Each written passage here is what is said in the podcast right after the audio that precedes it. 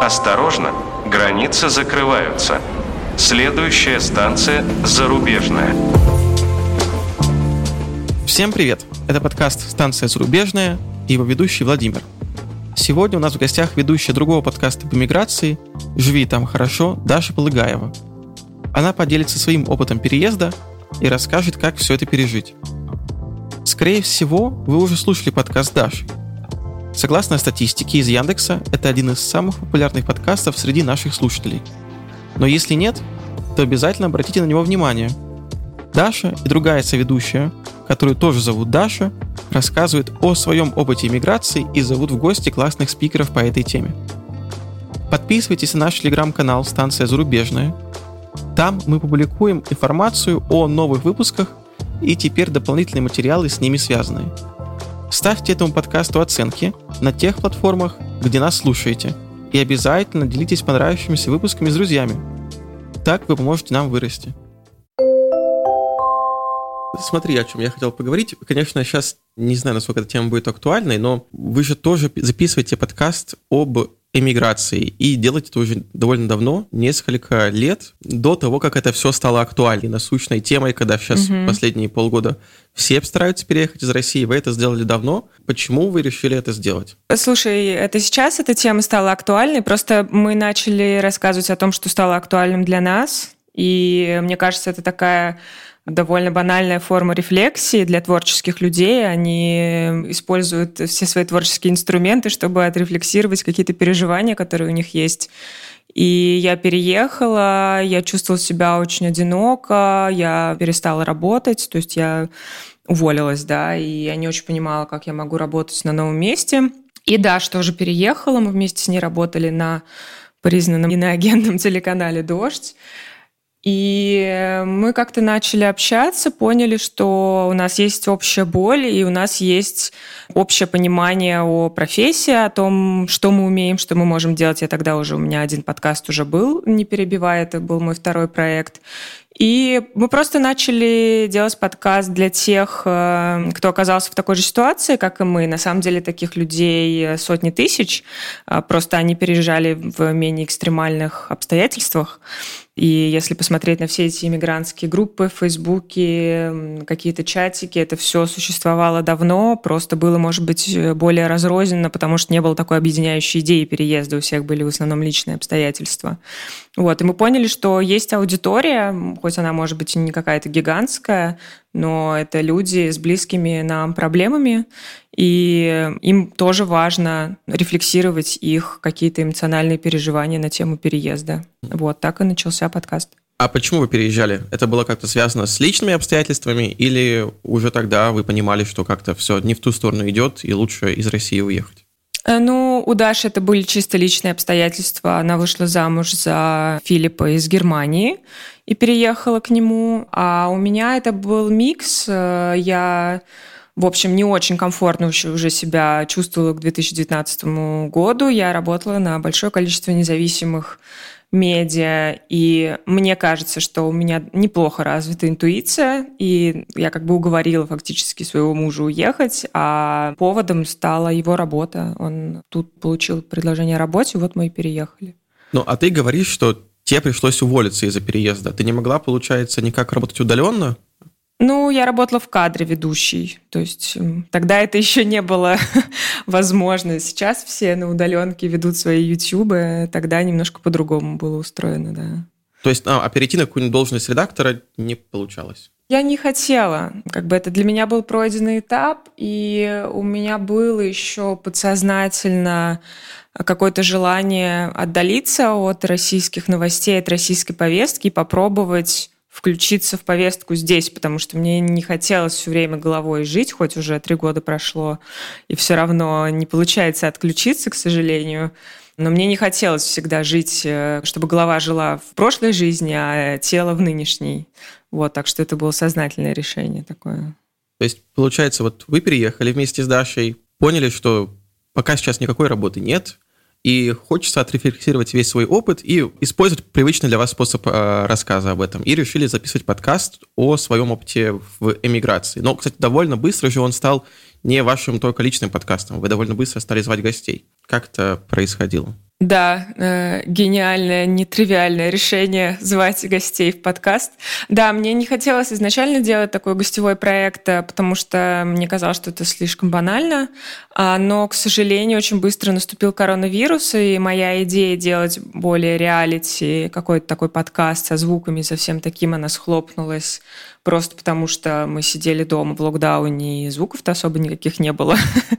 вот. И плюс нам хотелось делиться какими-то другими историями тоже, разнообразить как-то проект. И да, мы перешли немножко к другому формату сейчас. Это в меньшей степени реалити. Но нам кажется это тоже важным. Вот мы недавно начали делать как раз после 24 февраля какие-то более такие практические инструкции по переезду для тех, кто об этом думает или уже переехал. Да, я слушал ваши первые выпуски после 24 февраля. Там было довольно, кстати, много полезной информации о том, что, как, кто куда переезжает. Если я помню, там был из Грузии ваш коллега. Мы делали про Грузию, про Армению, про Турцию, про, какие-то самые такие популярные направления в первые дни э, войны. Сейчас что вы планируете делать? Вот э, после того, как была объявлена мобилизация, потому что, вот, например, как конкретно мы начали записывать вот новый сезон подкаста еще, наверное, в конце августа. У нас уже было готово там три выпуска, четыре. И сейчас э, не совсем понятно, о, о чем говорить. Часть из них еще актуальной остается, но часть уже как бы ну, теряет свою актуальность. А если границы закроются, там, не знаю, возможно, когда вы слушаете это, они уже закрыты то непонятно, как бы о чем говорить и как э, рассказывать про переезды, потому что будет похоже все на то, наверное, как пересекали во время коронавируса белорусскую границу, то есть просто шли через лес и пытались как-то убежать из страны. Ну, вы молодцы, видишь, вы планируете заранее. У нас более спонтанный такой подход. И какие-то темы у нас запланированы с, с какими-то там условными селебрити гостями. Мы заранее договариваемся, а какие-то просто кому-то приходят в голову, и мы обсуждаем в чате, и быстро находим гостей, и быстро записываем, и нам кажется это важным.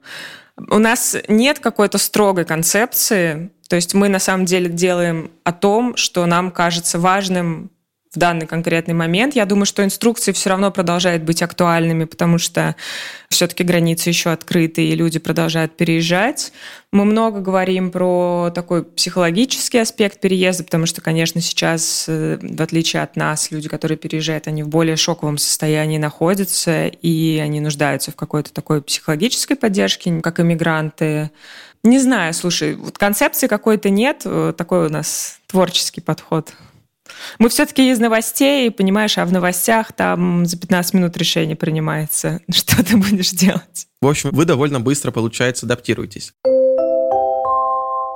Ты сказала, что подкаст получается у вас и про эмоциональную сторону иммиграции, про то, как э, пережить все это. И ну, сейчас, я думаю, людям гораздо сложнее. Ты права, тем, кто приезжает не по своей воле. А вот когда ты переезжала в Дубай, как у тебя это все происходило? Потому что мне кажется, что арабские страны, они по образу жизни, по ее укладу довольно сильно отличаются от э, России, от европейских стран, Америки, даже какой-нибудь Латинской Америки. Это абсолютно другой мир как мне кажется. Арабские страны, да, Дубай нет, потому что Дубай — это очень международная среда. Тут, э, с одной стороны, есть, конечно, ощущение, что ты находишься в другой вселенной. Я это поняла этим летом, когда оказалась в Европе, и я поняла, что здесь, конечно, совсем другая какая-то повестка внутренняя, совсем другая атмосфера э, на фоне всего происходящего. Но все равно Дубай — это очень международная среда, тут куча экспатов, не знаю, тут э, нет там какого-то строгого дресс-кода, о котором можно подумать, да, когда ты думаешь про арабский мир. Тут нет каких-то сильных таких уж прям ограничений. Да, тут не продают алкоголь в супермаркете, но тут продают его в, просто в специальных магазинах. Ну окей, в Швеции тоже продают алкоголь в специальных магазинах, не продают в супермаркете. Тут э, продают алкоголь э, там, в кафе и в ресторанах. Тут э, нет ощущения каких-то жестких ограничений. А если говорить про какую-то мою адаптацию, Ты знаешь, сейчас я уже вспоминаю об этом, и мне хочется как-то обесценить даже свой опыт, потому что я думаю, ну что я там терзалась, там что-то там про работу, про друзей. Вот мы записывали такие выпуски, которые нас беспокоили, про самореализацию. У меня была крыша над головой, а, мне не нужно было беспокоиться о куске хлеба и так далее. У меня были закрыты базовые потребности. Э, непонятно, что я там терзалась. У меня было свободное время, э, о чем я переживала.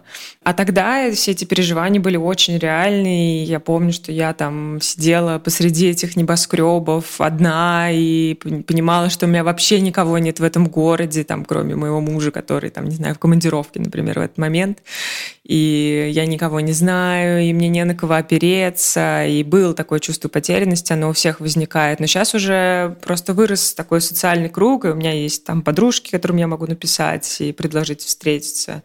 Есть какие-то там друзья семьи, у меня ребенок, у меня куча обязанностей, просто таких материнских, бытовых э, там садик, э, школа, расписание, вот это все, это очень структурирует жизнь и она просто уже становится твоей жизнью в этот момент, не какой-то там отдаленной, а вот это теперь твоя жизнь, и это твоя рутина. Рутина очень помогает заземлиться как-то.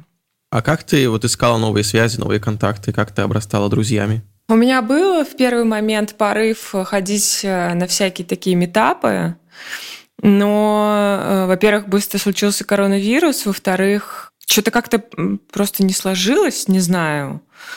И э, в итоге связями я обрастала сначала через знакомых там мужа, каких-то там по работе, по учебе, там что-то такое. А сейчас э, очень много приехало людей, э, близких мне из России за последние полгода. И я, конечно, понимаю, что для них это был такой стресс и экстрим, но для меня это только плюс, что у меня появляется больше круг общения. И плюс э, как бы ребенок очень помогает обрасти связями на самом деле, потому что все детские тусовки, садики, вот это все, это как, ну, какой-то отдельный тоже такой круг, который в твоей жизни появляется. А это получается в основном русскоязычная комьюнити или ты общаешься с какими-то другими иммигрантами из других стран? Нет, это не только русскоязычные. Вот за последние полгода просто очень много людей приехало из России, но в целом у нас такая довольно международная тусовка. Но как ни странно, по прошествии лет, как я не пыталась э, избавиться от этого стереотипа, что там законнектиться можно только со своими там русскими, а с другими не получится и так далее, все равно как-то по факту получилось так, что я себя, несмотря на то, что у меня в целом довольно свободный английский, я себя комфортнее чувствую с, вот с кем-то, кто приехал из Москвы, кого я знаю. Не новые знакомые, а вот те, кого я знаю, кто приехал, и у меня с ними как бы больше как-то контакт, э, хотя есть и прекрасные, вот у нас тут э, в песочнице познакомились э, Рита из Португалии, очень клевая. Марта из Польши, наша такая близкая подруга. У нас близкий друг семьи из Швеции. И очень близкие у нас друзья из Франции. То есть в целом у нас такая довольно международная тусовка. Это супер. Я очень рад, потому что, ну вот по моему опыту, я какое-то время жил в Финляндии во время студенчества, и вот сейчас переехал, жил в Армении, в Грузии, и, конечно, язык, ну, мне кажется, супер важен, потому что если ты, даже если хорошо говоришь на английском языке, все равно гораздо сложнее как-то что-то э, донести, объяснить, и плюс у вас разный культурный бэкграунд, и не всегда какие-то вещи очевидные тебе, или какие-то вещи, которые трогают тебя, также откликаются в твоих друзьях с другой, из другой страны. То есть, например, сейчас, мне кажется, то, что переживают, не знаю, россияне, украинцы, это, ну, не сильно трогает каких-нибудь ребят из Франции тоже. То есть с ними это все сложно обсуждать, как-то переживать этот опыт вместе с ними, наверное, не получится. Ну да, то есть эм, это больше похоже на такие вежливые светские разговоры. Хотя все говорят, как им жаль. Э, то есть я не чувствовала никаких там обвинений, например, в свою сторону. Все понимают, что русские оказались тоже в сложной ситуации, э, так же, как и в первую очередь украинцы. Но да, наверное, им сложнее, сложнее понять нашу ситуацию когда ты переезжала, первые несколько месяцев тебе было очень сложно, ты воспринимала себя как будто ты одна находишься в каком-то далеком городе, у тебя нет поддержки. И, в принципе, ну вот я, когда переезжал, я сразу, в принципе, был к этому готов, что, скорее всего, будет очень такая некомфортная атмосфера, где тебе будет сложно найти новых друзей. И если ты не хочешь вот погружаться на какое-то дно, оставаться в своих мыслях э, и в, в таком довольно деструктивном новостном фоне, то тебе нужно как-то двигаться, ходить на постоянно какие-то встречи, искать людей, не сидеть на одном месте и стараться как можно скорее как-то вписаться в текущую тусовку, и поэтому, например, переезжая в Грузию или в Армению, это сделать проще, потому что все говорят на русском языке, и если ты плохо знаешь английский, тебе в этом плане гораздо проще. В Грузии, если кто-то не говорит на русском языке, то они, как правило, знают английский, поэтому ты сможешь найти общий язык, в принципе, с, там, и с молодыми, и с, взрослыми. Но мне все равно кажется, что большинство людей немножечко как-то по-другому воспринимают переезд, потому что вот когда я первый раз уезжал, э, вот учиться в Финляндии, у меня была такая идея, что вот в России плохо, а на Западе хорошо лучше там социальная какая-то инфраструктура, и зарплаты выше, и люди счастливее. Но когда ты переезжаешь в другую страну, ты сталкиваешься с проблемами, которые есть у местных людей, и понимаешь, что в принципе не все так идеально, и как бы многие вещи, к которым ты привык в своей стране, их здесь нету, и появляются какие-то новые проблемы. Да, возможно, некоторые решаются, но в целом это как бы ты сталкиваешься с большим количеством вещей, к которым ты был не готов, и теряешь связь со своими близкими и со своим привычным образом жизни. Вот как ты это преодолевала? Очень важна рутина какая-то. То есть э, нужно что-то, что будет заземлять. Когда слишком много новых вводных, слишком много неизвестных, начиная от продуктов в магазине, ты не знаешь, где они лежат, ты не знаешь, что есть что и что тебе нравится, что тебе не нравится, заканчивая тем, как простроить свой маршрут, как снять квартиру, как открыть банковский счет, как найти работу. Когда все это наваливается, нужна какая-то структура. И вот мне кажется, рутина какая-то помогает, что угодно, там прогулка с утра, не знаю, пиво вечером с Netflix, или э, там какая-нибудь йога, какой-то спорт вообще, мне кажется, очень помогает, конечно, а, отвлечься немножко и прийти в себя, как сделать какую-то паузу, а, просто какие-то ритуалы, что ты там, не знаю, вечером заходишь в супермаркет, или ты что-то утром покупаешь кофе, или что ты сам делаешь этот кофе, или а, ну вот любая какая-то структура, она помогает, мне кажется, как-то заземлиться. А сейчас э, люди находятся, конечно, в совершенно других, других условиях, в другой ситуации, и они решают вопросы буквально жизни и смерти, и э, это такая стрессовая ситуация, что никому не пожелаешь.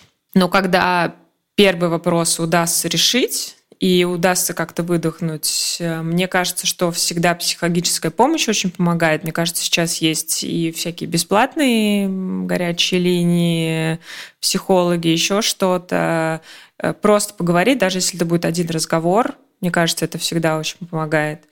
И мне кажется, что не стоит, конечно, терять связь с близкими, может быть, даже придумывать какие-то ритуалы, созвоны какие-то регулярные, не только там переписки рандомные, а просто, что вы, не знаю, в субботу утром вы созваниваетесь, вместе пьете кофе, обсуждаете, кто что ест и у кого какие новости. Вот, эм, потому что все-таки люди это наша база, и если люди с нами не переехали, то важно с ними поддерживать контакт, часто совершенно не проблема. Я полностью с тобой согласен. И вот о чем я думал в своем опыте переезда, что когда вот ты срочно уезжаешь, когда тебе нужно решить кучу проблем в течение ограниченного количества времени, решить, что делаешь там со своими вещами, с квартирой, с домашними питомцами, написать доверенности на своих близких, купить билеты, найти жилье. И вот ты это все очень быстро решаешь в сжатый срок, и когда ты переехал, ты как будто бы все сделал, и вроде бы все хорошо, но вот необходимость что-то решать, она у тебя проходит, ты как бы в более-менее безопасности, в спокойной обстановке, и на тебя, получается, наваливается весь этот груз проблем, которые ты тогда не успевал отрефлексировать, потому что ты был занят делами. А так как тебе больше не нужно ими заниматься, у тебя появляется куча свободного времени, и ты как бы один, оторванный от всех своих друзей, начинаешь их усиленно рефлексировать. Поэтому мне кажется, что да, здесь очень важно именно не, не терять канал общения с близкими и с друзьями. Но мне кажется, что ну вот ты переехал три года назад, и я переехал полгода назад. Мне кажется, мы в основном все равно общаемся с какими-то людьми, э, и наш круг общения, наши друзья, родственники, они из России, и нам очень сложно будет как-то адаптироваться и ассимилироваться и стать местными. Мне кажется, это, наверное, практически невозможно. Как ты считаешь? Ты готова себя представить через несколько лет в какой-то полностью ассимилирующийся в местную культуру, имеющую кучу местных людей и считающий, что Дубай по образу жизни и по порядку жизни будет тебе ближе, чем вот опыт в России. Такое ты считаешь возможно вообще? Я уже так считаю. Я уезжала из России, я так считала. В смысле, я себя не считала ассимилировавшейся в Москве последние годы. Мне как бы не близка атмосфера ненависти, атмосфера страха, злости какой-то, бесконечной борьбы и вот это вот все. Так что в этом смысле все очень легко отпускать все негативное, что было, потому что просто его было довольно много. А что касается ассимиляции, слушай, ну Дубай просто в этом смысле это э, легкая история, потому что здесь никто не дома. Тут 90% э, населения Арабских Эмиратов – это экспаты. Это в основном люди, которые приехали из Индии, из Пакистана. Это для них главное направление. Потом, кажется, Филиппины, еще кто-то из э, европейцев, британцы в огромном количестве здесь есть. Ну и дальше по списку там много русских, много, скажем так, выходцев из стран СНГ русскоязычных, не обязательно русских. Эм, русских, наверное, больше всего, всего в этом плане. Из Казахстана очень многие приезжают. Вот, э, поэтому тут проще как бы условно почувствовать себя свое, своей. Это как в Нью-Йорке, да, э, как бы каждый второй приезжий, да. Нью-Йоркцев коренных не очень-то много. Вот, в основном люди туда приезжают, и никому нет до тебя дела. Но здесь примерно то же самое. А вот ты говоришь, что сейчас переезжает много твоих друзей в Дубай. А какие условия для нахождения в Дубае? Совершенно недавно поменяли законодательство визовое. Я думаю, это все очень легко гуглится. Насколько я помню, сейчас можно находиться без визы 90 дней. Кажется, нужно там что-то оплачивать, какое-то там продление через 30 дней, но по факту 90 дней можно находиться. В общем, лучше загуглите этот момент. И есть куча разных э, вариантов эм, получить резидентские визы. Опять же говорю, что менялось законодательство и много всего представили, много разных вариантов, вплоть до там визы фрилансера, когда ты, по сути, нигде не трудоустроен и сам на себя работаешь. Но единственный минус всех этих историй – это то, что это очень дорого. Ну, то есть это не будет дешево. Дубай – это место для тех, кто либо получил, получил здесь работу, либо обладает каким-то капиталом, который он готов тратить и искать здесь работу.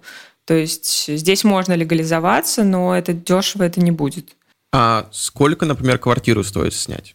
Ну, я вот э, прочекала перед нашей записью. Все очень зависит от того, какие пожелания, какой район, какой бюджет. Всегда можно найти самый какой-то дешевый вариант, можно найти безумно дорогой вариант. За последние год, наверное, цены выросли невероятно на 30-40%. Мы все в шоке от того, что происходит. У меня тут на районе постоянно ездят эти фургоны э, людей, которые перевозят вещи, потому что люди уезжают, меняют локацию, потому что очень дорого, им повысили аренду, например, то есть в момент перезаключения контракта могут повысить аренду.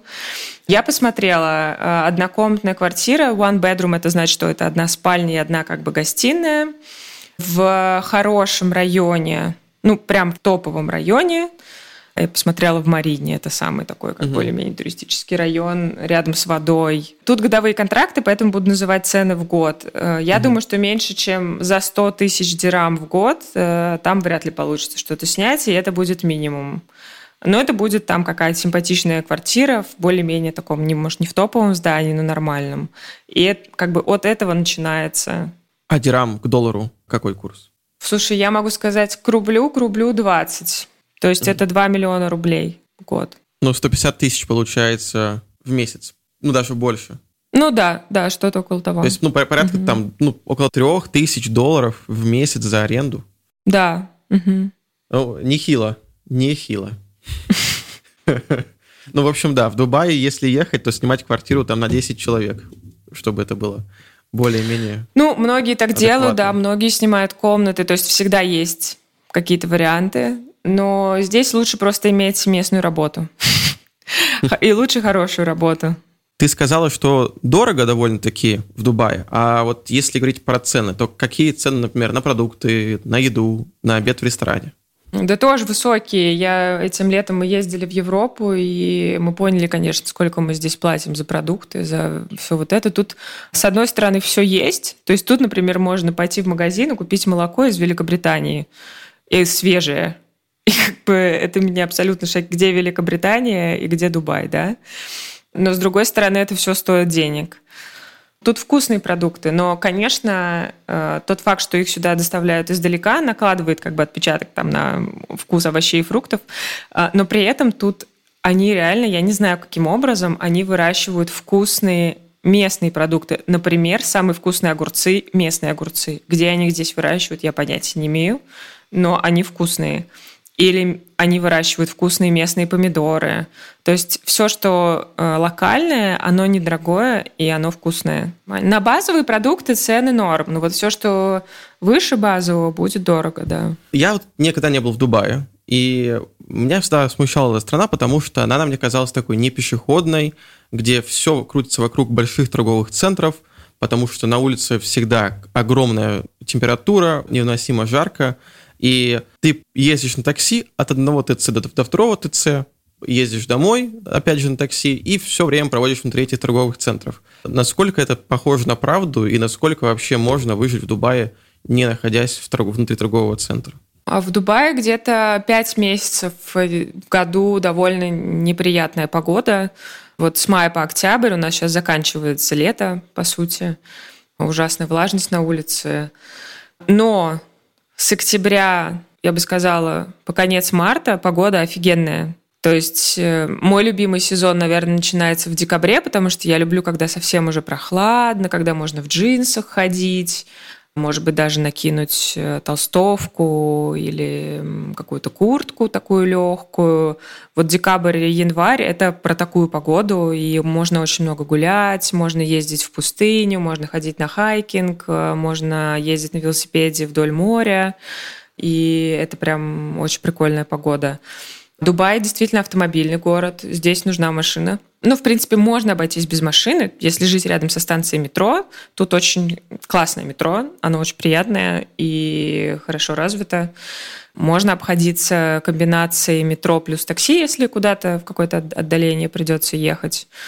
А, то, что жизнь крутится вокруг ТЦ, мне кажется, это зависит от того, как ты жизнь свою выстраиваешь. Я, например, не люблю тусоваться в ТЦ, и я там не тусуюсь. И как бы я делаю какие-то другие штуки, которые мне приятны.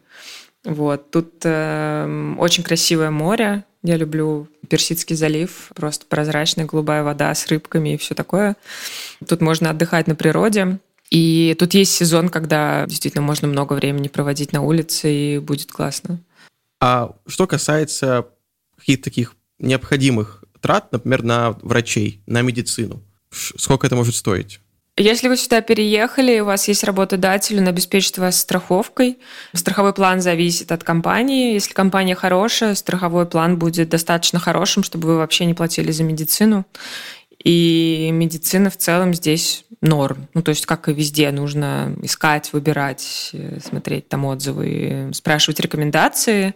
Но я в целом довольна. Хороший сервис. И мне кажется, что качество в целом тоже нормальное. Но сколько стоит прием без страховки, ты не знаешь? Прием без страховки стоит э, примерно 500 дирам, 10 тысяч рублей. Ну, в общем, да, тоже, тоже немало, немало. В общем, мне кажется, исходя из всего этого, то, что мы обсудили, то если ты нашел работу в Дубае, то можешь переезжать. Если не нашел работу, то лучше не ехать, потому что это, конечно, безумно дорого. Если ты работаешь удаленно на Россию, то, скорее всего, один ты это все не вытянешь. Да, да, сто процентов.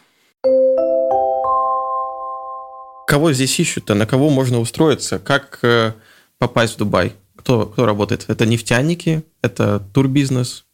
Тут очень много международных компаний. Тут сидит Google, тут сидит Microsoft, Oracle и так далее. Тут есть целые такие кластеры большие. Тут есть интернет-сити, где сидят интернет-компании. Тут есть медиа-сити, где сидят медиа-компании, всякие там Рейтер, CNN, телевизионные компании местные, OSN, это такая есть большая, что-то типа там Netflix.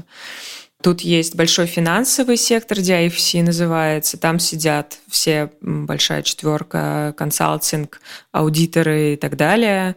Большая банковская сфера. То есть тут очень много professional services, как бы вот этих услуг профессиональных таких. Туризм, да, естественно, туризм, э, по-моему, главный источник дохода Дубая сейчас. IT, тут сидит Telegram, если, может быть, кто-то не знает, и Павел Дуров. IT, да, как обычно, везде ищут.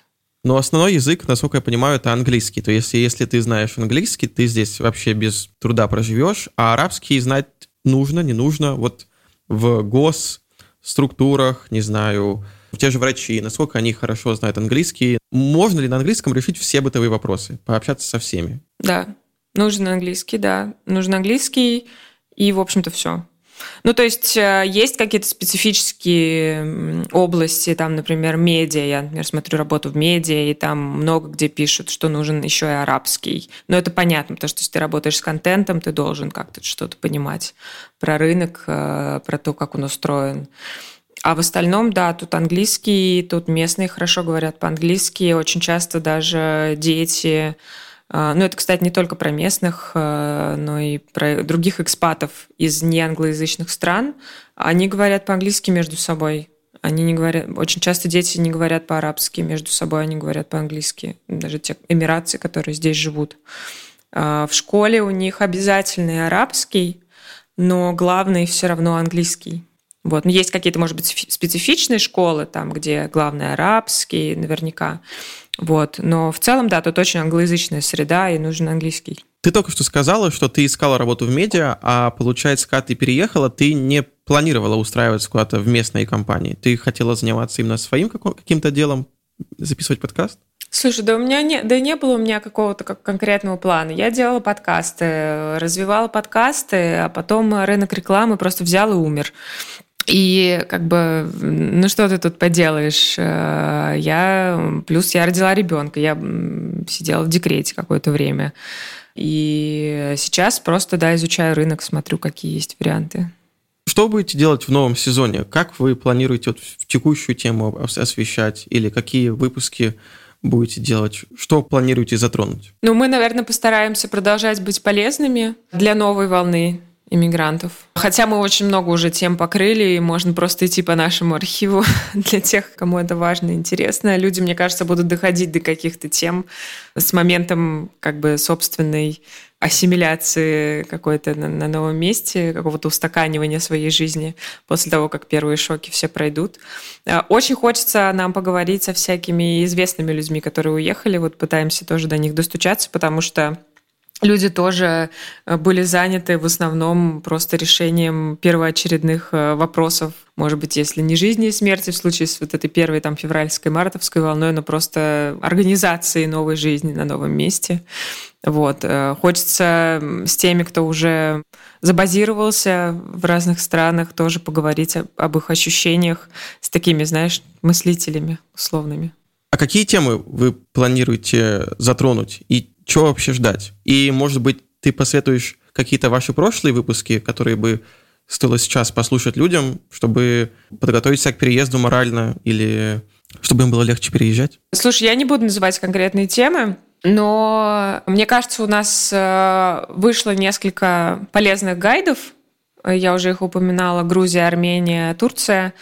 А, мне кажется, что у нас вышел нереально полезный выпуск с э, Оксаной Корзун, сотрудницей Transparency International, кажется, да, признанной иноагентом организации, которая несколько лет назад уехала и получила убежище в США, и она потом очень много думала о своем опыте, написала книгу о том, как э, как она называется, как э, переехать и не сойти с ума от тоски по родине, что-то как такое название надо проверить. И вот Даша очень любила эту книгу, моя соведущая все время ее цитировать. И Оксана оказалась офигенной собеседницей, и у нее очень интересный опыт. Э, она через многое прошла реально. И она очень классные всякие советы дала о том, как, как в общем-то, пережить вот это вот все. К чему стоит быть морально готовыми? Слушай, ну, мне кажется, что у всех, конечно, очень уникальный опыт, но учитывая ситуацию, мне кажется, что хуже не будет.